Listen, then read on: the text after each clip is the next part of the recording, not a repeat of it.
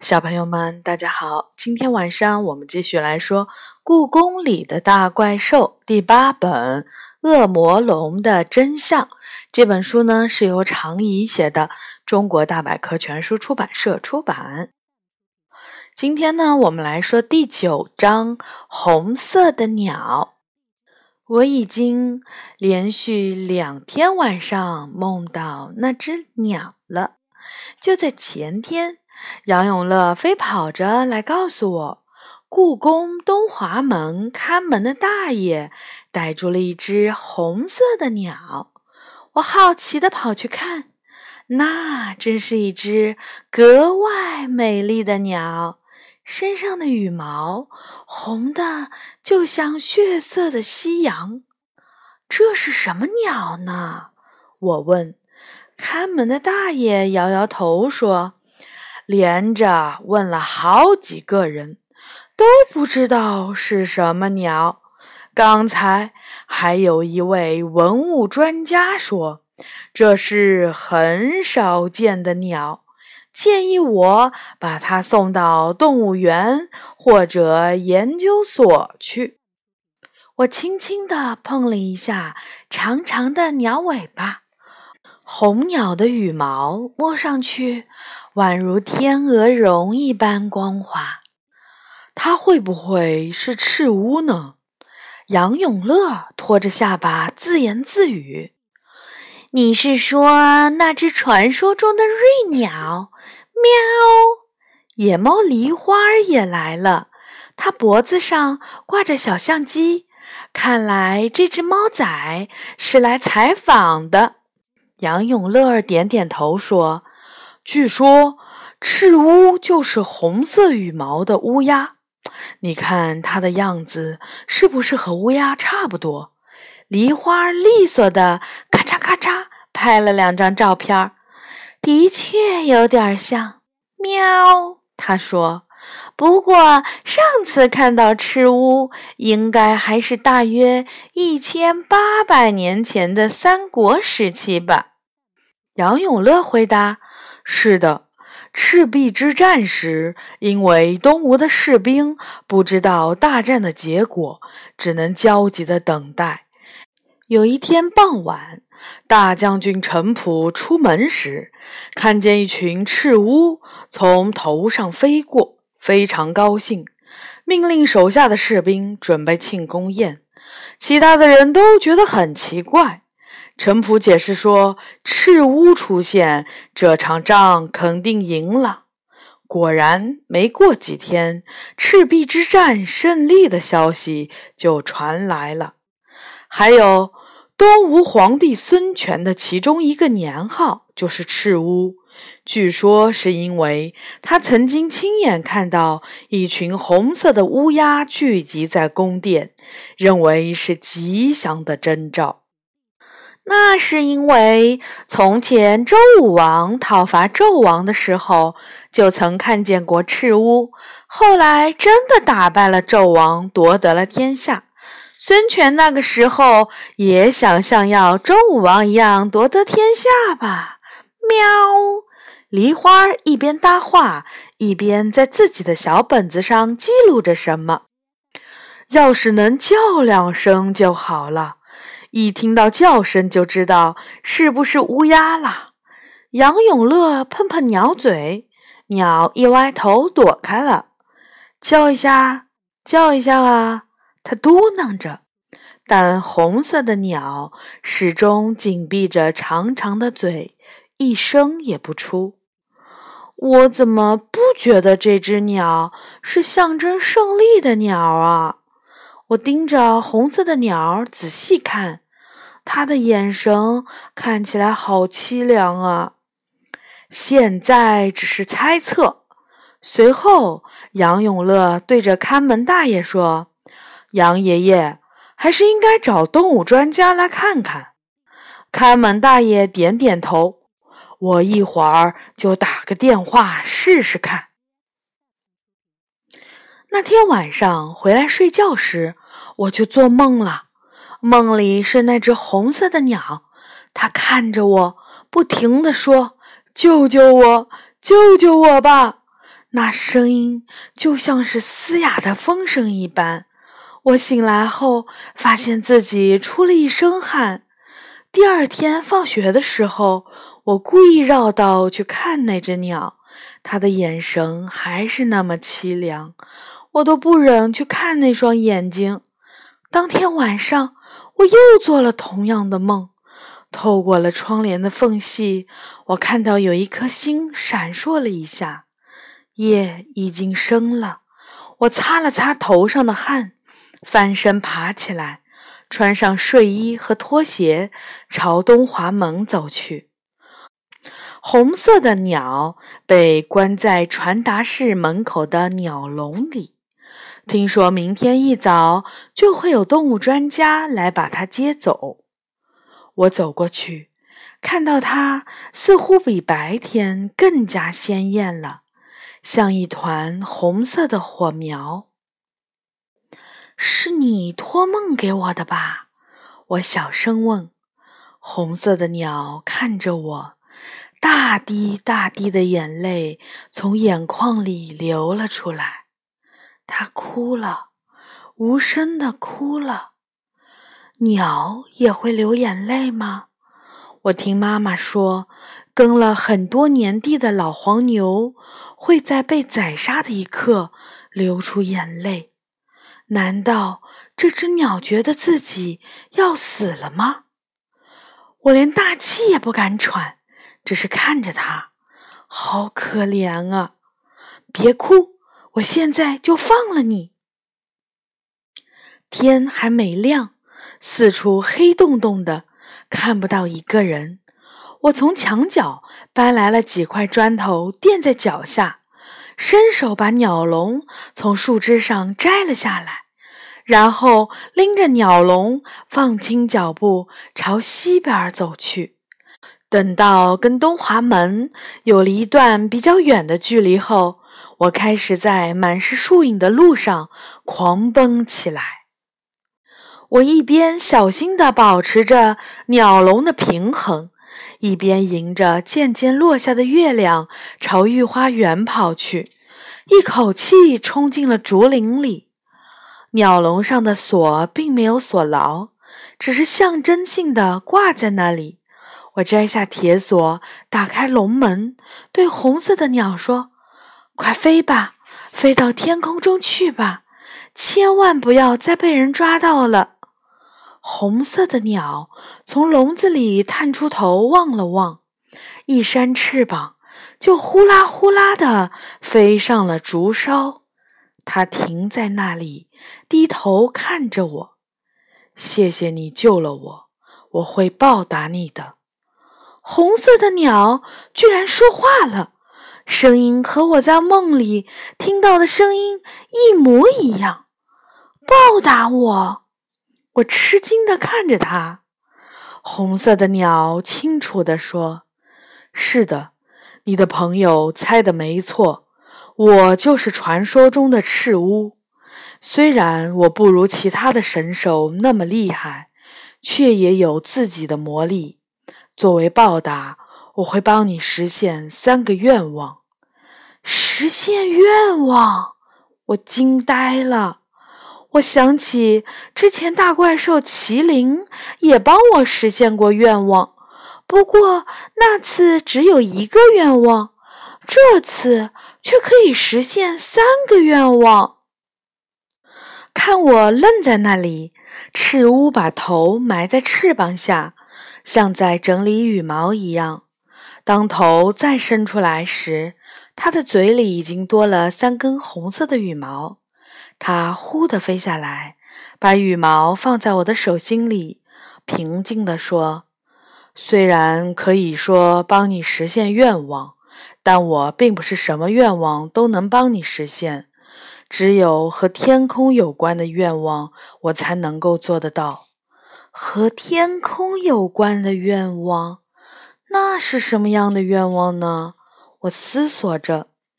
赤乌点点头说。只要你有了和天空有关的愿望，就把一根羽毛扔到半空中，叫我的名字，那样无论我在什么地方，我都会飞过来。到时候你只要说出你的愿望就行了。不过要记住，一定要在有风的日子做这件事。”说完，赤乌张开翅膀，准备飞走了。就在这时，我突然想到了什么，猛地抽出一根羽毛，说：“我可以现在就实现一个愿望吗？”赤乌收回翅膀，有点吃惊地看着我：“你这么快就想好愿望了吗？”我点点头：“对，和天空有关的愿望是什么呢？让我在天空中看朝霞吧。”我说。我想知道，在天上看到的朝霞和从地面上仰起头看到的朝霞有什么不同？赤乌静静地问：“就这样，就这样，那就走吧。”说着，它扇动了翅膀，飞到半空中。它的翅膀越扇越快，居然扇出了一股旋风，旋风一下子就把我卷到了半空。接着，我像能在空中遨游一样飞了起来。难道我也变成鸟了吗？我跟着赤乌在乳白色的尘埃中飞呀飞。不远的前方，天空中闪出了暖暖的红色。一开始像红色的丝带，然后像是飘摇的围巾。到最后，红色蔓延开来，天空就变成了玫瑰色的布一般，真好看啊！我赞叹着，在天空中看到的朝霞果然更漂亮呢。我想朝朝霞飞去，赤乌却摇摇头：“愿望实现，你该回去了。”可我还没看够。话还没说完，风就从我的背上掠了过去。也就是在这个时候，我看见了自己的脚正踩在御花园的草地上。原来我已经从天空中落了下来。赤乌猛地往上一冲，回到天空中去了。我一个人呆呆地伫立在早晨的竹林里。虽然看到了这么漂亮的朝霞，我却有点后悔了。应该提出更有用的愿望才对。我想，在半空中看朝霞这种事情，天马应该也能帮我做到。但是，什么才是更有用的愿望呢？这可要好好想想。这之后，过了两三天。上课的时候，我不小心把身后课桌上的铅笔盒碰掉了，金属铅笔盒哐当一下被磕瘪了一个角，真讨厌，丑八怪！后面的男生恶狠狠地说：“他叫侯思成，是班里最淘气的孩子，丑八怪是他给我起的外号。”我一下伤心了起来。我已经十一岁了，虽然长得不漂亮，但也算不上丑八怪呀。他为什么老是这样叫我呢？要是能变得漂亮就好了。如果能像我旁边的赵一阳那样，有一双漂亮闪亮的大眼睛，谁也不会叫我丑八怪了吧？对了，这不就是有用的愿望吗？那天正是一个有风的日子，于是，一放学我就选了一个没人的地方，把羽毛扔到半空，然后试着轻轻呼唤了起来：“吃乌，吃乌！”我屏住呼吸，一动不动地等着。没多久，天空中就飞来了一只红色的大鸟，仿佛一道红色的闪电。你想好第二个愿望了？我想都没想就说出了愿望。我想让我的眼睛如同天上的星星般闪耀。明白了，赤乌平静地说：“你回家去吧，照照镜子，你就会发现自己拥有像星星一样漂亮的眼睛了。我大叫了一声“谢谢”，就蹦蹦跳跳的回到家。太棒了！我马上要变成和赵一阳一样漂亮的女孩子了。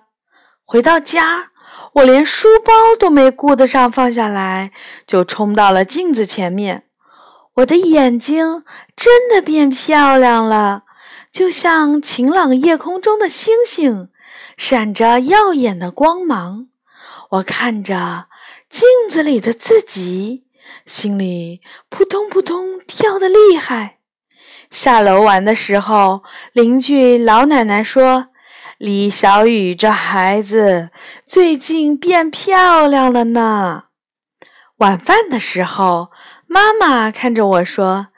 小雨的眼睛现在看起来像妈妈的呢，啊，变漂亮真好！我的心里热乎乎的。可是侯思成似乎没发现，他还是喜欢叫我丑八怪。无论我怎么拿漂亮的眼睛瞪他，他都跟看不见似的。学校里的生活也没有因为我变漂亮的眼睛而改变。语文单元测验，我仍然只得了七十五分。体育课上百米赛跑，我还是没有达标。学校升旗手的抽签儿也没有抽中我。原来光是眼睛变漂亮也没用啊！我更需要的应该是幸运吧。几天后，在语文课上，老师教我们一首关于黄昏的古诗：“夕阳红于烧，晴空碧胜蓝。”老师说，黄昏时的夕阳会把一切映成红色。古人认为，看见这样的晚霞，就会有幸运的事发生。幸运的事，老师的话点亮了我的心。如果看到红色的晚霞，就会有幸运的事发生。那如果得到了一片红色的晚霞，会不会幸运一辈子呢？我悄悄地从书包里把最后的一根红色的羽毛拿了出来。放学时，天还是亮的，太阳红彤彤的，像个熟透了的大柿子。我一口气跑到御花园，迎风把手中的羽毛高高一抛，哧呜，哧呜。红色的羽毛在风中旋转起来，蓝色的天空中，赤乌一下子飞了过来。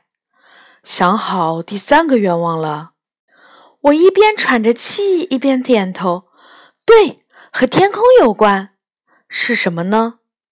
我想要一片幸运的晚霞。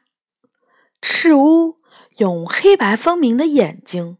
目不转睛地看着我，我接着说：“听说看到红色的晚霞，就会有幸运的事情发生。